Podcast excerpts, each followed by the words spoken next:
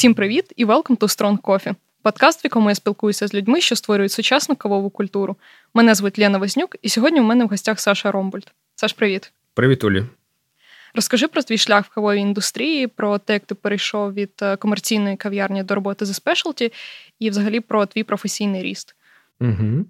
Ну, Загалом е, робота, мабуть, як і у більшості людей почалася з просто чогось на літо. Мені було років, не пам'ятаю, мабуть, 18-19. Я з хлопцями після репетиції йшов там владнати якісь наші музичні справи. І, власне, нам було потрібно сісти десь відкрити комп'ютер і порахувати. А, ми хотіли зробити свою реп-базу. Така маленька мрія. От і порахувати, скільки це взагалі коштує.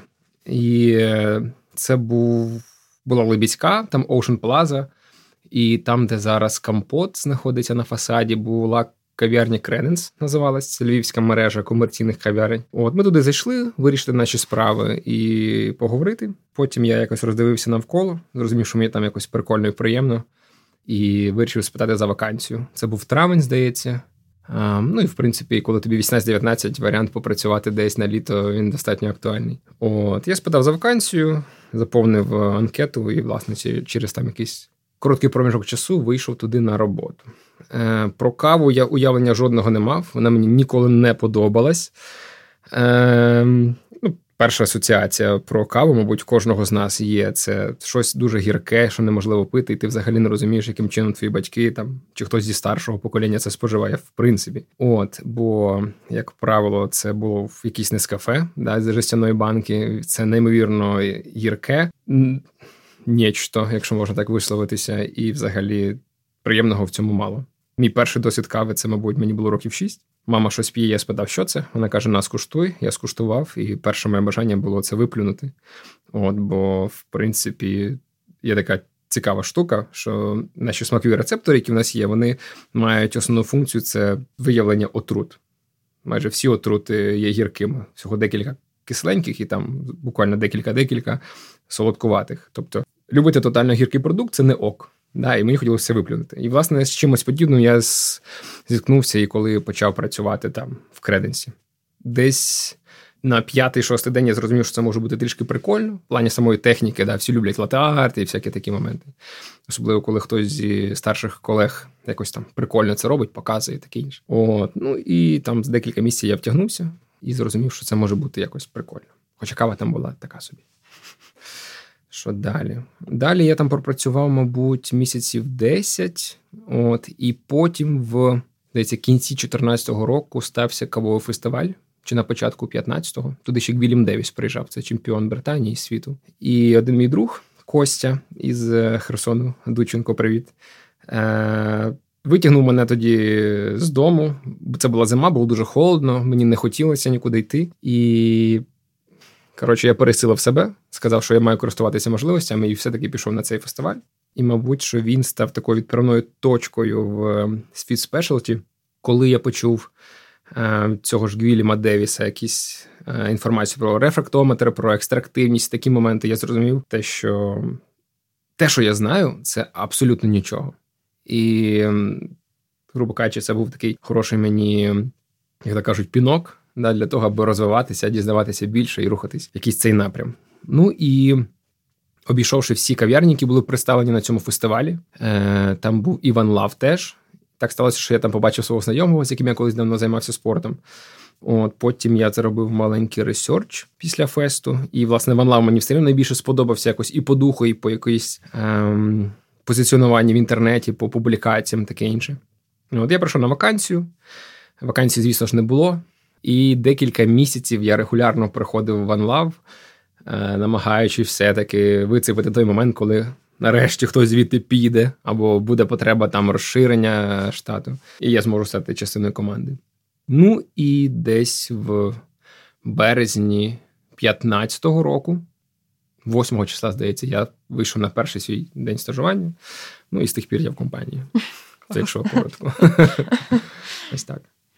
Розкажи більш детально про свій професійний ріст вже всередині Ванлау. Ем, ну, почав, звісно, я зі стажера, який місяць не торкався до кави, як мінімум, мабуть. Тобто, базово, це там якийсь барбек, можна сказати, да, людина, яка допомагає з організаційними питаннями на барі, там які заготовку робить, таке інше. Ну і по мірі росту розуміння того, що я можу вже приготувати щось таке більш легке. Е, в онлайні влаштоване стажування навчання таким чином, що роблячи більш легке, ти робиш це на автоматі, переходиш далі до більш складного. І так я за якийсь час дістався до кави. От, Працював там, власне, декілька років як бариста, потім декілька років як е, шеф-бариста. Я був шефом кав'ярні, яка знаходиться на костьолі. Десь років, мабуть, два точно. От. І ну, якщо заглибитись, тобто від супербазового чувака, да, який там просто вчився розуміти каву, розуміти, що таке спешалті, і в чому взагалі штука спешалті. Да, Всі ці штуки з рефрактометром я вже почав робити в своїй роботі. Да, Це було дуже цікаво. От Потім перейшов до того, що ем, керував, скажімо, всім, що стосується бару. В Анлаві ці декілька років на локації, яка була мені вірена любов'ю і правдою, старшими хлопцями. От. А далі трішечки, мабуть, більше року, весь 2020 рік. І от понині я працюю як е, Head of Sales в OneLove ростері. Тобто, е, спершу були кав'ярні OneLove, Потім е, за якийсь час ми почали обсмажити самі для себе на потужностях, які були орендовані нами десь. І от уже трішечки більше року ми маємо власний цех в Юніт Сіті, наше власне виробництво, де наш ростер, де наша кава, де наші, наша команда власне займається тим, що обирає зелене зерно, обсмажує, і далі вже ми його пропонуємо всім, кому це цікаво. Хороший вибір локації, до речі. Да, там класно. Там є баскетбольний майданчик і батут. Це нас дуже радує інколи в важкі дні. Кайф. До речі, перша ж е, кав'ярня напроти костелу вона відкрилася 1 серпня 2014 року, правильно? Так. Як після того розвивався ванлав? Ну, я е, не прямо одразу почав працювати в онлайві, як я сказав, я з березня. Тобто, самі локації тоді було десь півроку, як я прийшов. Ем, ми почали. Я став п'ятим бариста взагалі е, на цій локації. П'ятим бариста, в принципі. Ну і далі ми рухались в форматі, що влітку здається, 5 червня 15 року відкрився пінчук. Uh-huh. Власне, я і був взятий на роботу у зв'язку з тим, що мав відкритися ще пінчук арт-центр. Працював там на перших порах. От ми запускали цю локацію. Ну і далі рухалися в сторону розширення в 16-му році, 5 е, грудня, здається, відкрився ЦУМ мінус перший, потім за кілька місяців шостий поверх. От Потім у нас була європейська площа е, кав'ярні поруч з готелем Дніпро, яка, на жаль, е, майже рік пропрацювала і закрилася там через певні обставини. От, Ну і ось зараз я, власне, вже не маю особливо, скажімо так, відношення до наших кав'ярень в Ванлаві, але все ще це дуже люблю і часто там буваю. Але можеш розповісти про особливості кожного з закладів, угу. які мають вони фішки, тобто, можливо, якісь незвичні позиції в меню, чи якісь авторські напої. Я бачила, що ви готуєте власне молоко, наприклад, mm і ще багато різних фішечок. Um, ну, Мені по духу, мабуть, найбільше імпонує власна локація на костьолі. Тобто там все в дереві, да, дуже тепло, неймовірна кількість книг, і там просто місце, якому приємно знаходитись. Дуже затишно, якось, скажімо, тепло по-сімейному. Меню насправді за цей час доволі сильно змінювалося, особливо з рухом тенденцій до там ну, в сторону, може, чорної кави, більше фільтру. Да? Е, коли ми, наприклад, почали, коли я почав працювати в One Love і, ми там ще подавали цукор до напоїв, там до еспресо стабільно лежав стік цукру. Що тоді було ок, бо більшість людей пила ем, каву, мабуть, там саме з цукром, да, молочні напої були набагато в більшій мірі ем, топом продажу, ніж зараз. І з плином часу, виховуючи свою аудиторію, мабуть, ми більше підійшли до такої культури-культури. Із е, фішечок, мабуть, костюл це його атмосфера, це його тепло і такий. Там абсолютно різний формат посадки. Є як ем, посадка за великим столом, да, де можна проводити зустрічі зібрання. Є прикольне місце, де можна працювати як барна стійка е, з двох сторін в е, дальній частині залу.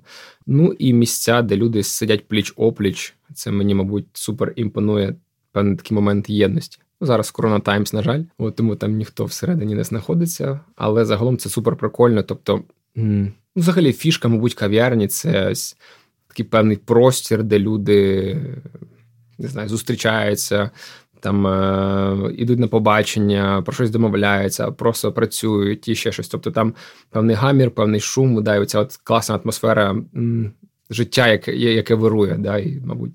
Це саме про костьол. Він такий, там багато людей, там постійно там повна посадка в класні часи, там всі веселі, класні і таке інше. Із наших фішечок можу сказати те, що у нас. Класна кава, тобто OneLove працює в основному, е, ну в основному виключно на найбільш топових позиціях, які в нас є, в принципі. Тобто, як обсмажка, ми можемо собі дозволити обирати щось набагато більш прикольне, да, ніж якийсь там середній рівень спешалті, який ми маємо там по Києві, по Україні. Тобто, мабуть, найбільший упор це в класний персонал, знання персоналу, в продукт, там обладнання і там всі інші моменти вже йдуть, так би мовити. Ем, далі за цим всім основним. У нас класний кава по-ірландськи, і є супер широкий вибір віск, на яких можна випити цей айріш. Тобто для нас це теж такий. Серйозний продукт, бо в нас є мій колега Тьома Бакуров, який зайняв перше місце в Україні, поїхав на світовий чемпіонат, забрав там четверте місце. І, в принципі, це такі от речі, які ми, якими ми дуже пишаємось. Ну і, власне, теж крафтове молоко, крафтові лимонади це все насправді великий креатив на, на моїх колег. Тобто я я вже до цього не маю відношення, але вони дуже молодці, бо я сам приходжу, кайфую як звичайний гість, і мені класно бути звичайним гостем в, у класних людей. Неважливо, це вона вчень. Мені ще дуже подобається можливість зіграти в шахи у вас за барною стійкою. Та й взагалі випити каву з видом на неоготику. Неоготику. Так, там супер прикольна тераса, взагалі такий от ем, Е, ну, як у нас люблять говорити, може трішки secret coffee place, тобто це може бути місце, яке не супер очевидно і легко знайти. От, Але там теж така своя атмосфера, де світ трішечки уповільнюється. Да, Це саме стосовно локації в Торонто. Пічукар центр він для мене більше, можливо, туристичний. Це може бути візитівка наша в контексті. Ем, Саме в Пінчуку найбільшу кількість фотографій, фотосетів роблять, і в принципі, якщо. Ем, шукати публікації з хештегом OneLoveCoffee, там Пічук буде умовних 75-80 може відсотків всіх фото, да, uh-huh. а не з інших локацій. І там дуже велика кількість людей, які туди приходять саме за видом з вікна, як за місцем, де можна попрацювати. Ну і там е, доволі часто проводяться е, різні івенти, там презентації книг в лаунж-зоні і таке інше. Ну і по вечорам там раніше, в всякому разі, часто були різні вечірки такий трішечки більше паті плейс, да? От зовсім інша атмосфера по відношенню до кав'ярні в, на костьолі. Цум формат е, кофішопу, шостий поверх. Там е, не скажу, що більше як take-away формат, от, але дуже багато замовлень з собою, невелика площа, неймовірно широкий вибір зерна, який можна купити з собою, і це справді там дуже добре працює. Тобто uh-huh. люди справді приходять взяти продукт з собою скуштувавши якийсь там напій, умовно випише фільтр чи еспресо, одразу є змога там забрати цю пачку пачку цієї кави з полички і, власне, продовжити насолоджуватися цим вдома. Ну і там наші ребята, барісти допомагають активно е, пити смачну каву вдома. Теж. І девайси теж у вас можна одразу обрати. Абсолютно, так. І ще є на мінус першому в цьому теж локація. Там вона трішечки повільніша. Вона мені нагадує візуально, мабуть, локацію на костьолі. Там теж є айріш, і там трішечки можна уповільнитися і провести прикольно, приємний час після там прогулянки по цьому покупок і таке інше. Мені сьогодні вранці на думку от спала ідея дізнатися трошки кавової статистики, угу. Тому пропоную пошуршати циферками. Розкажи нам, що ти маєш сьогодні. Так, зараз. Отже, е, да, взагалі Е, працюючи трішечки більше в продажах, е, я почав, мабуть, трошечки ширше розуміти, ем, яку каву люблять люди, яку каву люди, в принципі, п'ють у нас. Ну, це все. Те, що стосується класу спешалті. В принципі, краще кристалізується розуміння того, яка взагалі потреба да, у людини, яка хоче випити чашку кави. В принципі, за 20-й рік у нас на чотири локації чорна кава склала 28,5%, ем, молочні напої 71,5%. Цікавий момент в тому, що в принципі у нас п'ють дуже багато чорної кави. Тобто це фільтр, це хенбрю, це еспресо. Ну, еспресо допів, звісно, теж. Тобто, в середньому це трішечки, мабуть, е, більше число е, чистого чистого еспресо, чистого фільтру, да, ніж десь ще. Е, в більшості випадків е, з мого досвіду в кав'ярнях п'ють 80-85% молочних напоїв. І тут є дуже цікавий підхід. Е, велика кількість людей, які відкривають кав'ярню ем, або хочуть мати кавовий бізнес, вони трішечки так надто просто, на мою думку, ставляться, ну, наприклад, до якості everyday еспресо, да, до зерна, яке зазвичай них кавомолочці, там щодня, місяцями і все класно, да, скажімо. Вони думають, а людина п'є в основному молочні напої, і там можна сильно не заморачуватись, бо молочко все скриє, да, як то кажуть. А потім, е, дивлячись цю статистику і проводячи певну кореляцію, що коли ми вкладаємось в класне еспресо, люди набагато більше п'ють напій еспресо. Да? Тобто тут е, рух іде від зворотнього. Люди п'ють велику кількість молочних напоїв там, де каву без молока пити складно. І це такий може. Е, можливість подумати над над своєю поведінкою, скажімо так, і обрати більш смачне еспресо. Подумати над цим. Потім ще дуже цікавим аспектом є е, продаж зерна з поличок. Тобто, ми зі свого боку стараємось давати достатньо широкий вибір асортимент. Е, є розуміння того, що е, поличка з кавою і з девайсами в кав'ярні вона їсти не просить, і що там певний нормальний час може зберігатися 100, 150, 200 пачок кави і все ок. Да, Тобто, умовно, там перші два тижні ти можеш активно продавати це зерно з полички гостям після там двох тижнів можеш готувати його на барі. І з цієї кави все буде прекрасно. Також кава в зернах це неймовірно хороший, умовно пасивний дохід, який просто є. Людинка приходить, цікаво, вона взяла там. Стисла пакуночок, понюхала, пахне класно, купила, і вона ще отримала безкоштовний напій при покупці пачки кави. Е, і я поділюсь нашим топ-3 того, що люди брали за минулий рік це була Бразилія натуральні обробки, майже 42% всього зерна, що було продано саме з полички. То це вже певний аспект. Ага, а якою є Бразилія, да? тобто на смак. Ем, У нас це достатньо такий м- середнячок, скажімо, по смаку. Він не є суперінтенсивний. Звісно, Бразилія натуральні обробки не є надкислотною, то там е- фруктова кислотність, в основному ноти там е, темних ягід, шоколаду, зовсім трішки горіхових нот. І це якраз, грубо кажучи, той смак, який влаштовує переважно більшість людей, які в принципі п'ють каву не в кав'ярні, а в себе вдома. uh Бо, як ми знаємо, мабуть, або можемо здогадуватись, більшість людей вдома п'ють якийсь там гейзер, чи каву просто в чашці заварять, чи е, щось подібне загалом або турку, як називають. Друге місце це люди, які трішечки більше захоплюють саме смаком смаком кави і готові більше експериментувати. Це саме кава під фільтр обсмажена, е, Ефіопія митої обробки. Це 35% того всього, що в нас було продано. Бразилія на еспресо в основному, uh-huh. а мита Ефіопія під фільтр. І вже люди, мабуть, якщо стосується спешалті і такого смаку арабіки, арабіки, як ми всі звикли, да, кисленько, фруктово, там цитрус і таке інше. Це мета Ефіопія, хід продаж, всі дуже люблять, цінують і таке інше. І на третьому місці 23% всього обороту е, зерна в пачках, що ми прили, була Руанда митої обробки. Тобто це трішечки менш кислотна кава, але все-таки більш така яскрава і трішечки, можна сказати, веселіша за Бразилію. Це ось така цікава статистика по продажам з кав'ярні. Це якщо може стосуємось мене як продажника, скажімо так. В B2B сегменті, тобто обсмажка це, скажімо, вже окремий бізнес, який виріс з е, кав'ярень, і ми активно співпрацюємо з іншими бізнесами. Це там кав'ярні, офіси, ресторани. От і в основному в ціновому діапазоні 400-600 Е, купують зерно класу спешлті. Тобто це спешлті такий хороший, класний 82, 84, 85 балів. Тобто це достатньо класна кава. Це не щось outstanding, але це дуже хороший everyday coffee. І в цьому ціновому сегменті ми продаємо 48, майже половину всього, що продається взагалі по B2B сегменту.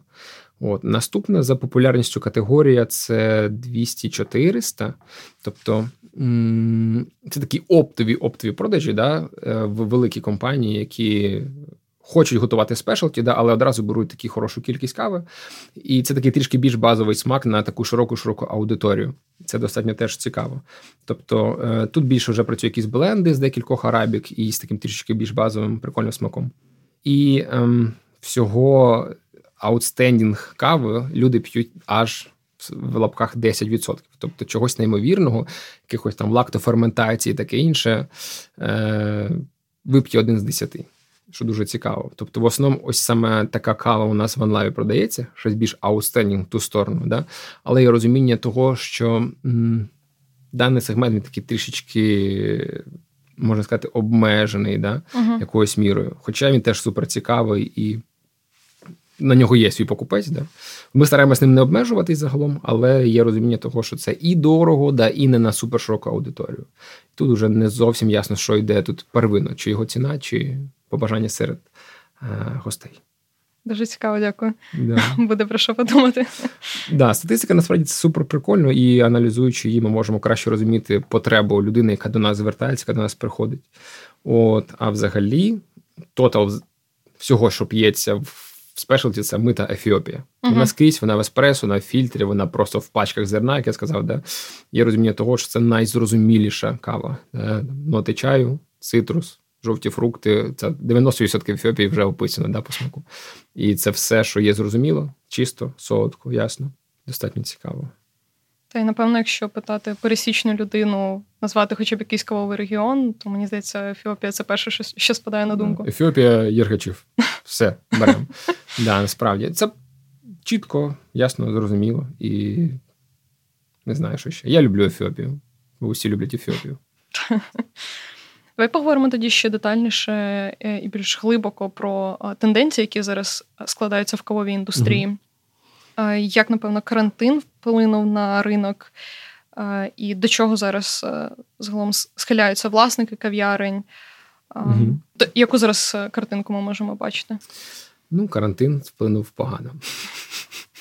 Як ми всі розуміємо. На жаль, є тенденція до того, що певна кількість е, хороших достатньо закладів занепадають через неможливість працювати належним чином. Тобто Зараз я говорю про кав'ярні, такі як Ванлав і там подібні, да, з посадкою всередині, з певною кухнею, тобто з таким, от, скажімо, комплексним підходом да, до е, вирішення тих потреб, які, з якими приходить гість всередину.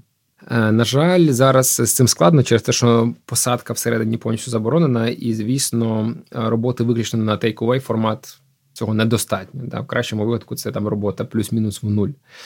От, Але тим не менш стараємось триматися. Але в той же час є розуміння того, що кав'ярні, які з самого початку орієнтувалися на тейковий формат, або там формат з мінімальною посадкою, там 3-5 до 10 місць, скажімо, вони, в принципі, можуть почуватися достатньо комфортно. І в той же час, за тенденцією, я відчуваю певну децентралізацію тих потоків е, людей, які хочуть випити кави. Вже набагато менше народу їде в центр міста, бо нема потреби їхати в центр міста, бо ти ніде там не сядеш. Uh-huh. Але в той же час в тебе є місце, де ти живеш твій житловий комплекс чи ще щось. От і неймовірна велика кількість маленьких кав'ярень починають відкриватися саме в будинках. Тобто, в мене в дворі за останні півроку відкрилось там чотири кав'ярні, да? що достатньо цікаво, з маленьким маленькою посадкою. Звісно, там е, смак кави трішечки такий простіший, да? але він задовольняє набагато ширшу аудиторію.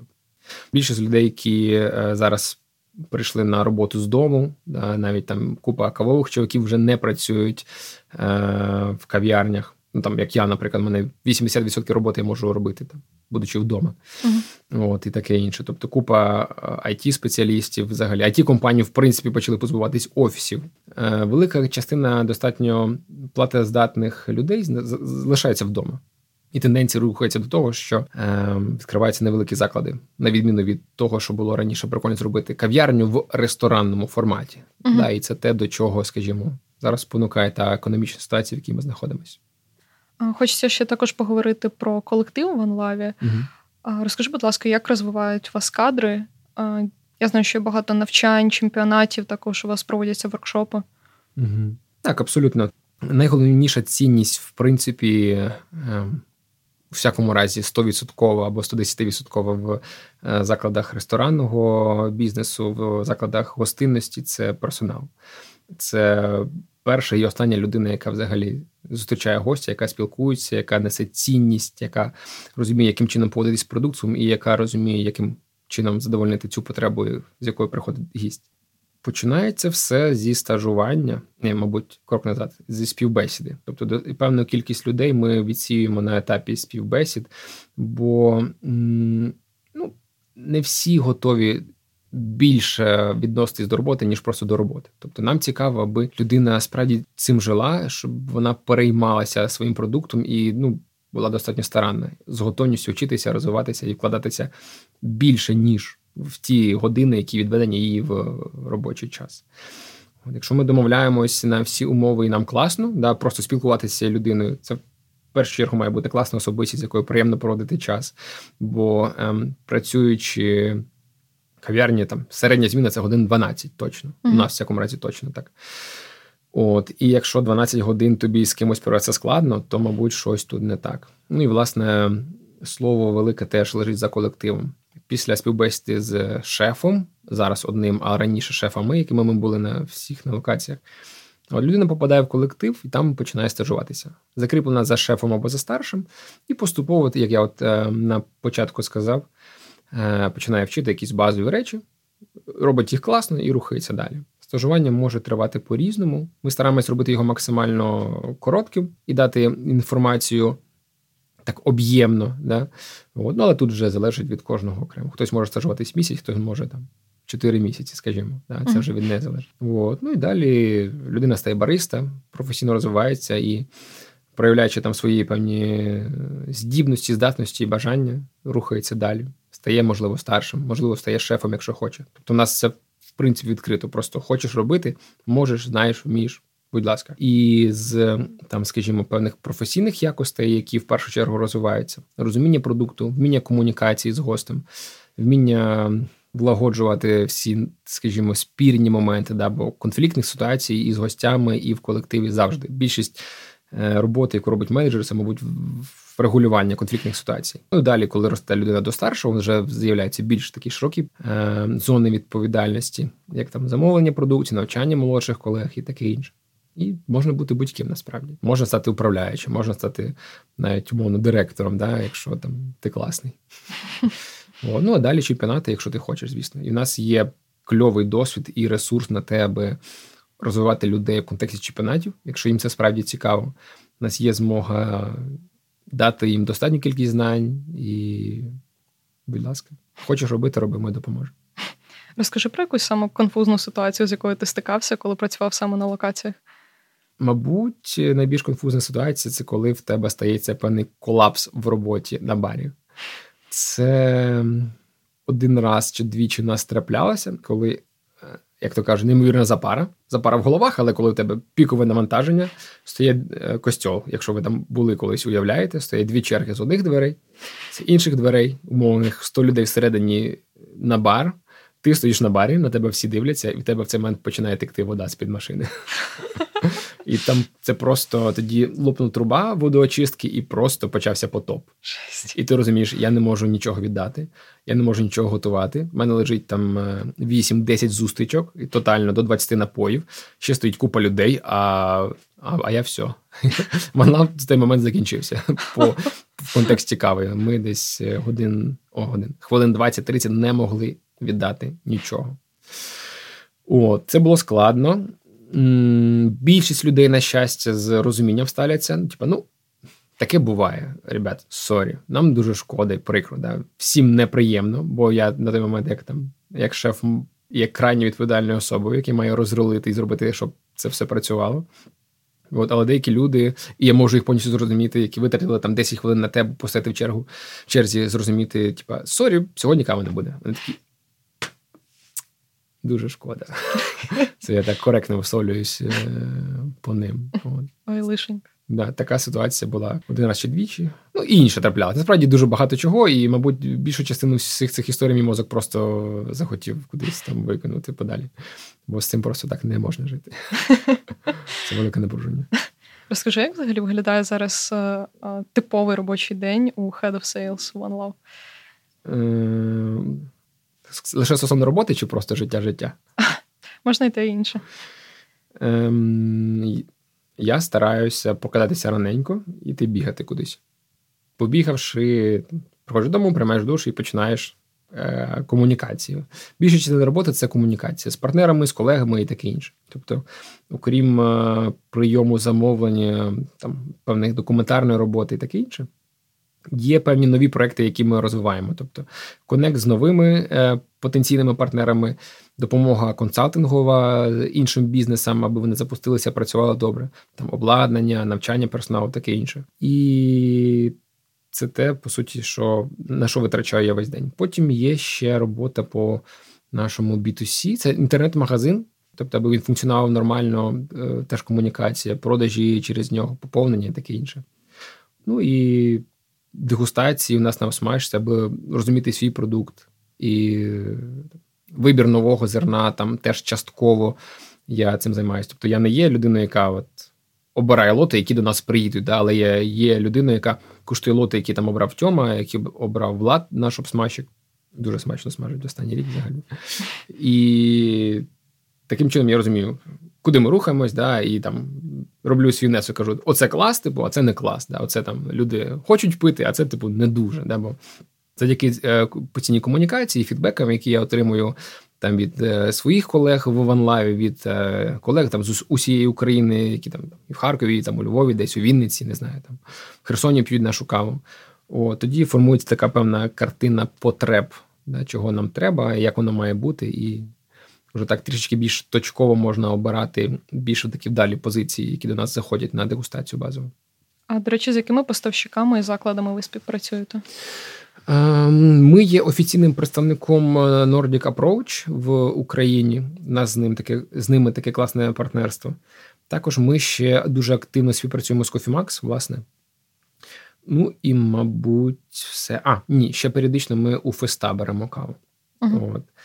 По іншим бізнесам, із, мабуть, найбільш крупних це може бути Honey, це е, Milk Bar, це Coffee Nostra.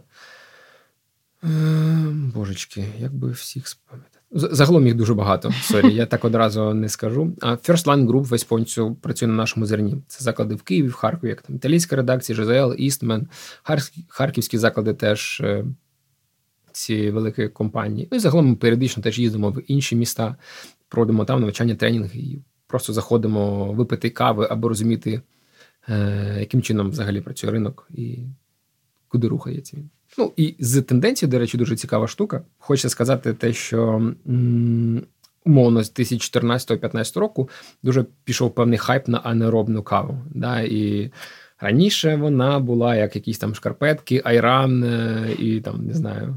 Якась зеленушечка, да? але зараз супер класно відчувати те, що анаробна кава стає крутою. І плюс у нас з'явилась прикольна тенденція того, що з'являється кльова кава з таких, на перший погляд, не суперкавових країн, як Індонезія. У нас там є зараз Індонезії три лоти. Да, і там і частина цієї кави анаробної обробки, і це просто щось неймовірне. Це та кава, яку я зараз останні, мабуть, тижні два п'ю вдома. Е, я від неї не стомлююсь, і це просто. Не знаю, те, що дарує тобі неймовірне враження щоразу. Ти п'єш, і я готую там по різному, у мене там три девайси вдома. І не знаю, я від цього кайфую. Розумію, що анароб більше мене не бісить, і що це справді щось е, кльове. Ну і як Індонезія, е, завдяки тому ж Нордіку, який починав активно співпрацювати з фермерами і робити нам вливання, як фінансові, так і по навчанню е, самих фермерів. Так також активно в покаві розвивається М'янма, Перу, Мексика. І можемо зараз просто на секундочку зупинитися, подумати: а коли в останнє пив каву з Перу? Да? Але в той же час ми вже розуміємо, що звідти з'являються кльові лоти, і ця ж Індонезія, яка є у нас там на поличках, прекрасний доказ цьому. Я просто від цього неймовірно кайфую. А, Та, до речі, ти приніс от drip е, Індонезії лактоанаеробної. Ага. Я не знаю, це вже можна розповідати чи ні? Е, можна, да. Ми працюємо зараз активно над розробкою дріпів. Е, Є наші там якісь перші релізи їх. Вони для внутрішнього в основному використання приніс поділитися, аби вас е, там було кльово, смачно. Дріпи для мене це м- кльова можливість пити каву там, де не всі умови для цього є. Як мені, наприклад, їду в гори кудись або десь подорожую там в потязі, я хочу випити там смачної кави на якийсь маккофе, який пропонують там е, провідники. То я просто беру дріб, гарячу водичку, термос і справді кайфую від цього. От. Ну і плюс для більшості людей це чудова можливість отримати просто неймовірну чашку кави вдома за три рухи. І в принципі, є тенденція навколо те, що світ стає трішечки більш лінивим і в той же час більш технологічним. Дріб це ну реально технологія. Тобто це не так просто. Але по факту ти відкриваєш пакетик, два рази відірвав зовнішню пакет і посам дріб, посам на чашку, залив гарячої води тричі. Кінець. Тебе офігенна чашка кави. Не виходячи там з дому, може навіть з своєї кухні, да, там в піжамі. Що може бути краще? Та це кайф от на природу виїхати з дріпами. Угу, Абсолютно. Рішаю. Да, і це прекрасна можливість справді ділитися якимось outstanding смаком. Ми саме робимо е, приціл на таку найбільш кльову і багату на flavor е, каву, яку ми е, плануємо використовувати для дріпів, для того, аби саме от дарувати людям враження. Це, мабуть, одна з найкращих штук, яка, в принципі може бути. Це коли ти робиш те, що приносить тобі кайф. Ти від цього кайфуєш, ти даєш це комусь іншому. Людина споживає цей продукт, сподіваюсь, правильно, да, бо там є рекомендації, їм краще слідувати, і отримує якесь задоволення і емоцію. Да. Тобто ти стаєш особливим в житті чужої тобі людини, бо ти е, є провідником в якийсь новий досвід. Да, І саме ця емоція це одна з найкращих річ, яка може бути. Коли просто кажуть там круто, дякую. Да, І це, це означає все. До речі, е, в попередніх випусках досить багато говорили про різні методи обробки, mm-hmm. але сьогодні особливу увагу приділяємо саме анаеробіці та, скажімо, її еволюції. Розкажи саме про лактоанаеробну обробку, тому що я знаю, якщо mm-hmm. чесно раніше ще не стикалася, mm-hmm. ну можливо, там одного разу буквально пробувала. Угу. Е, Дуже велика кількість е, цих обробок із використанням певного роду бактерій е, іде з вина, з винної. Е, це грубо кажучи, часто дуже в каві використовуються е, культури із виноробства, да, які певним чином ентузіазмом не знаю шаленими якимось розумами де перейшли в каву, і це почало працювати. Тобто, штука в тому, що е, коли зібрали найспіліші ягодки, все, що не спіле або не ягодка, прибрали геть, е, помістили в воду для ферментації такі спеціальні діжки е, з харчового пластику або мішки. Ці ягоди Е, додали туди бактерії, лак, е, лактобактерії, власне. Вони нічого не мають спільного з лактозою, не бійтеся, все буде ок зі шлуночком. От, е, Потім викачали звідти кисень, і це анаеробне середовище, і бактерії починають працювати зовсім інакше. І якщо так не супердаватися в деталі, які можуть бути надто складні, ми отримуємо цей. Абсолютно ні на що не схожий смак. Тобто там дуже часто ноти е, алкоголю, ноти якоїсь ромової баби. Часто можна побачити такі моменти, як е, там спеції, да, і це справді щось неймовірне. Тобто, це те, чого ти можеш ніколи ніде не відчути навіть. І не знаю, я від цього зараз кайфую. Ми всі е, супер любимо чисту солодку ефіопію за її чистий зрозумілий смак. Да? Але, звісно, все переїдається. І інколи хочеться чогось такого, аби тебе шокувало. Тобто це завжди інтенсивна, це завжди насичена кава. Це саме для тих, хто п'є багато кави, і йому вже набридло це от everyday coffee. Хочеться чогось такого, що робить тобі панч. Да? І, будь ласка. Та зазвичай куштуйте. куштуєш анаеробіку, і це по якісь віскі, часто дуже на Бейлі схоже, винні ноти. Прикольно. Я я так навчилася власне їх розрізняти, да, коли вловила цю фішку. І ем, це умовно кава з некавовим смаком. uh Да, І ти, типу, не розумієш. Ну, Якщо абстрагуватись, то навіть ця Ефіопія кава не з кавовим смаком, да, бо у нас є олдскульний смак, що має бути гіркий, страшний, так щоб аж ложка в ньому стояла. Да.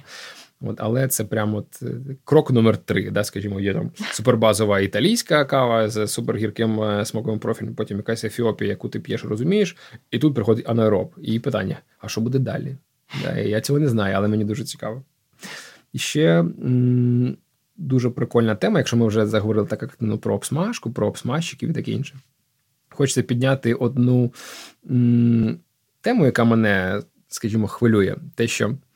Ем, зараз кавовий ринок в Україні він неймовірний, він е, офігенний і суперсмачний. Тобто з'явилося реально, скажімо, як мінімум 10 обсмажчиків, яких я питиму, і зерно котрих мені приносить реальне задоволення.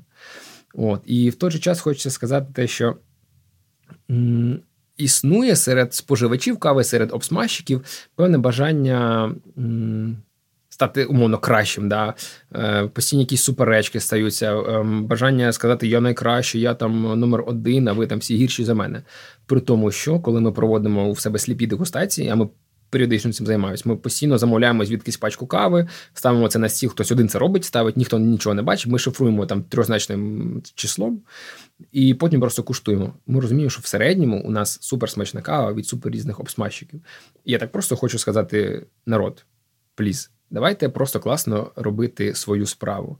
І нехай гості п'ють і кайфують від цього. І ми будемо пити каву одне одного і кайфувати від цього. Тобто, я, будучи звичайним споживачем, е, який п'є каву щодня і дуже багато, поки що, е, хочу зайти в будь-яку кав'ярню, будь-який не там ресторан чи просто заклад тейковий формату, випити зерно, там еспресо, фільтр, будь-що, щоб мені було класно. І мені байдуже, хто це посмажив. Давайте просто виступати не за себе, як за один, як за індивідуал, а за класний смачний продукт, який приносить комусь радість. Давайте не знаю, бути заодно.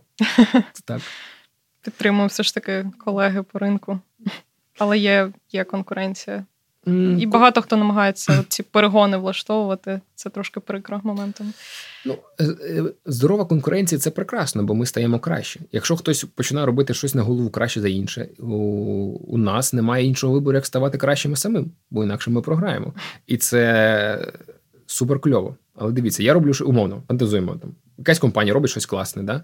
там я роблю щось класне, там Вася робить щось класне. Да? І давайте просто цим ділитися і казати, як ми це робимо. Тоді ми всі виростемо.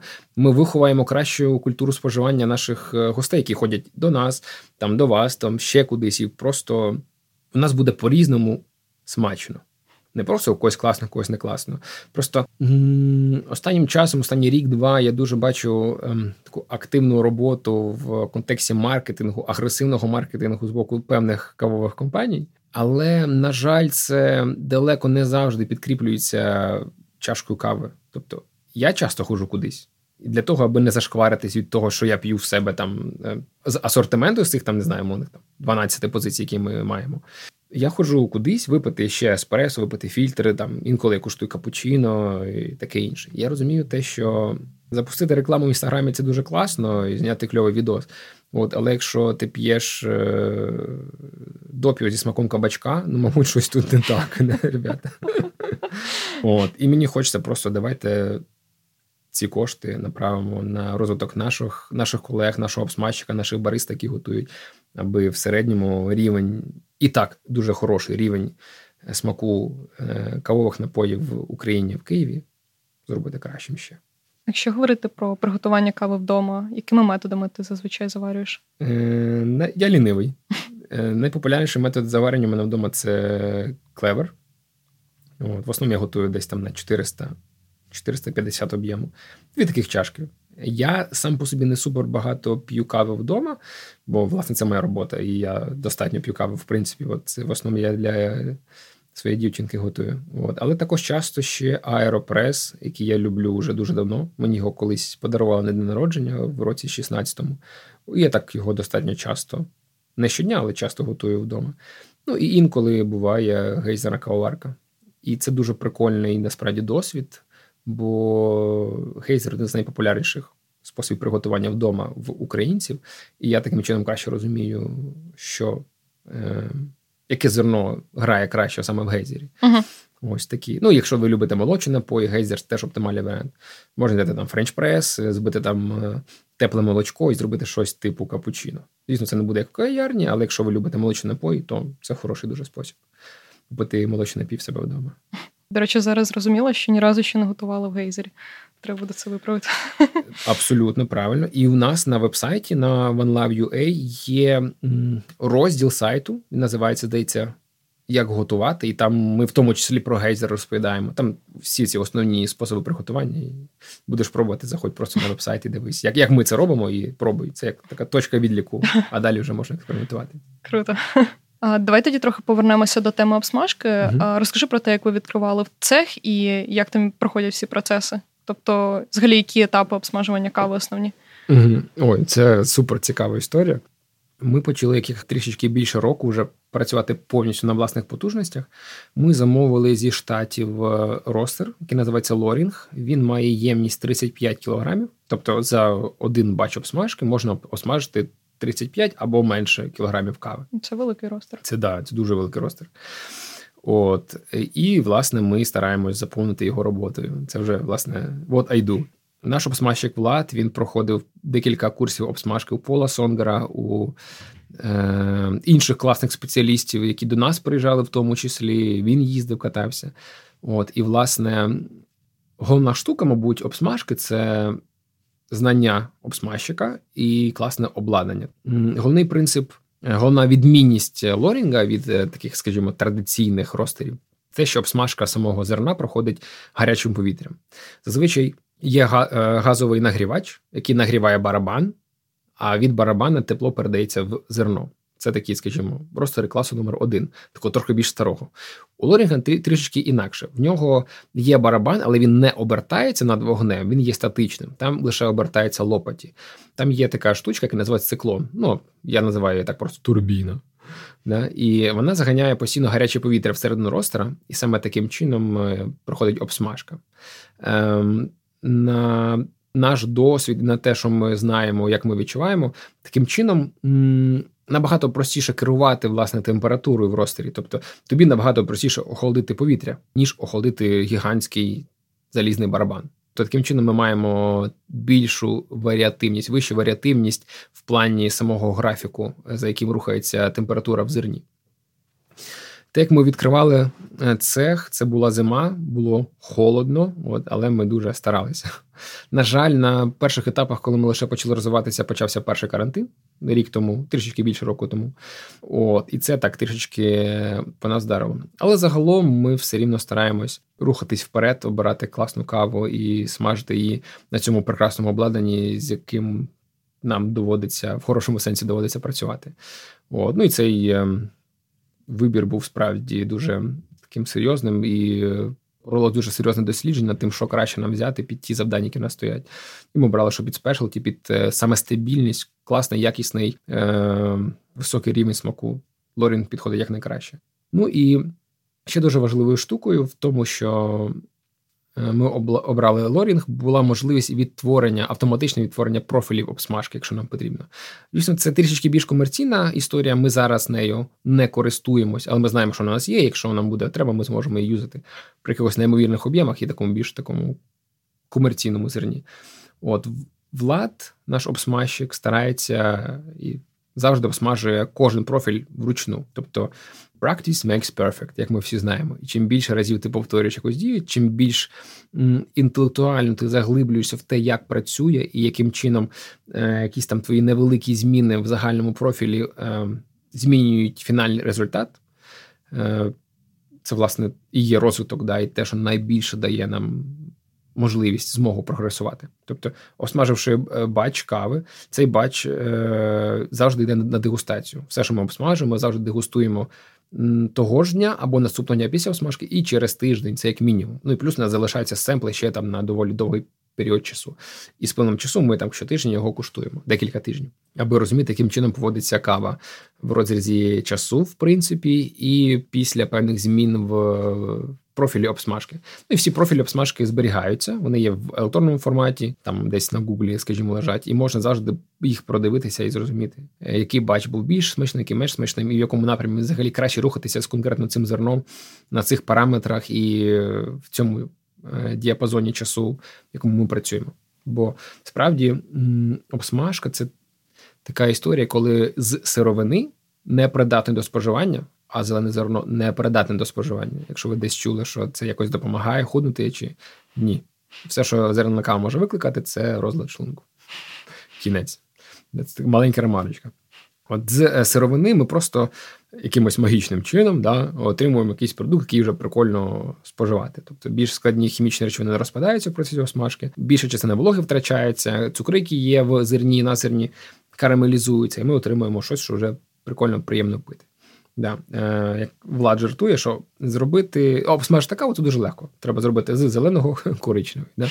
Але зовсім інша історія, аби це було щось смачно. І це те, над чим ми, мабуть, працюємо найбільше над саме вдосконаленням і відточуванням того продукту, який ми самі хочемо пити, як для себе, так і продукт, яким ми хочемо ділитися далі.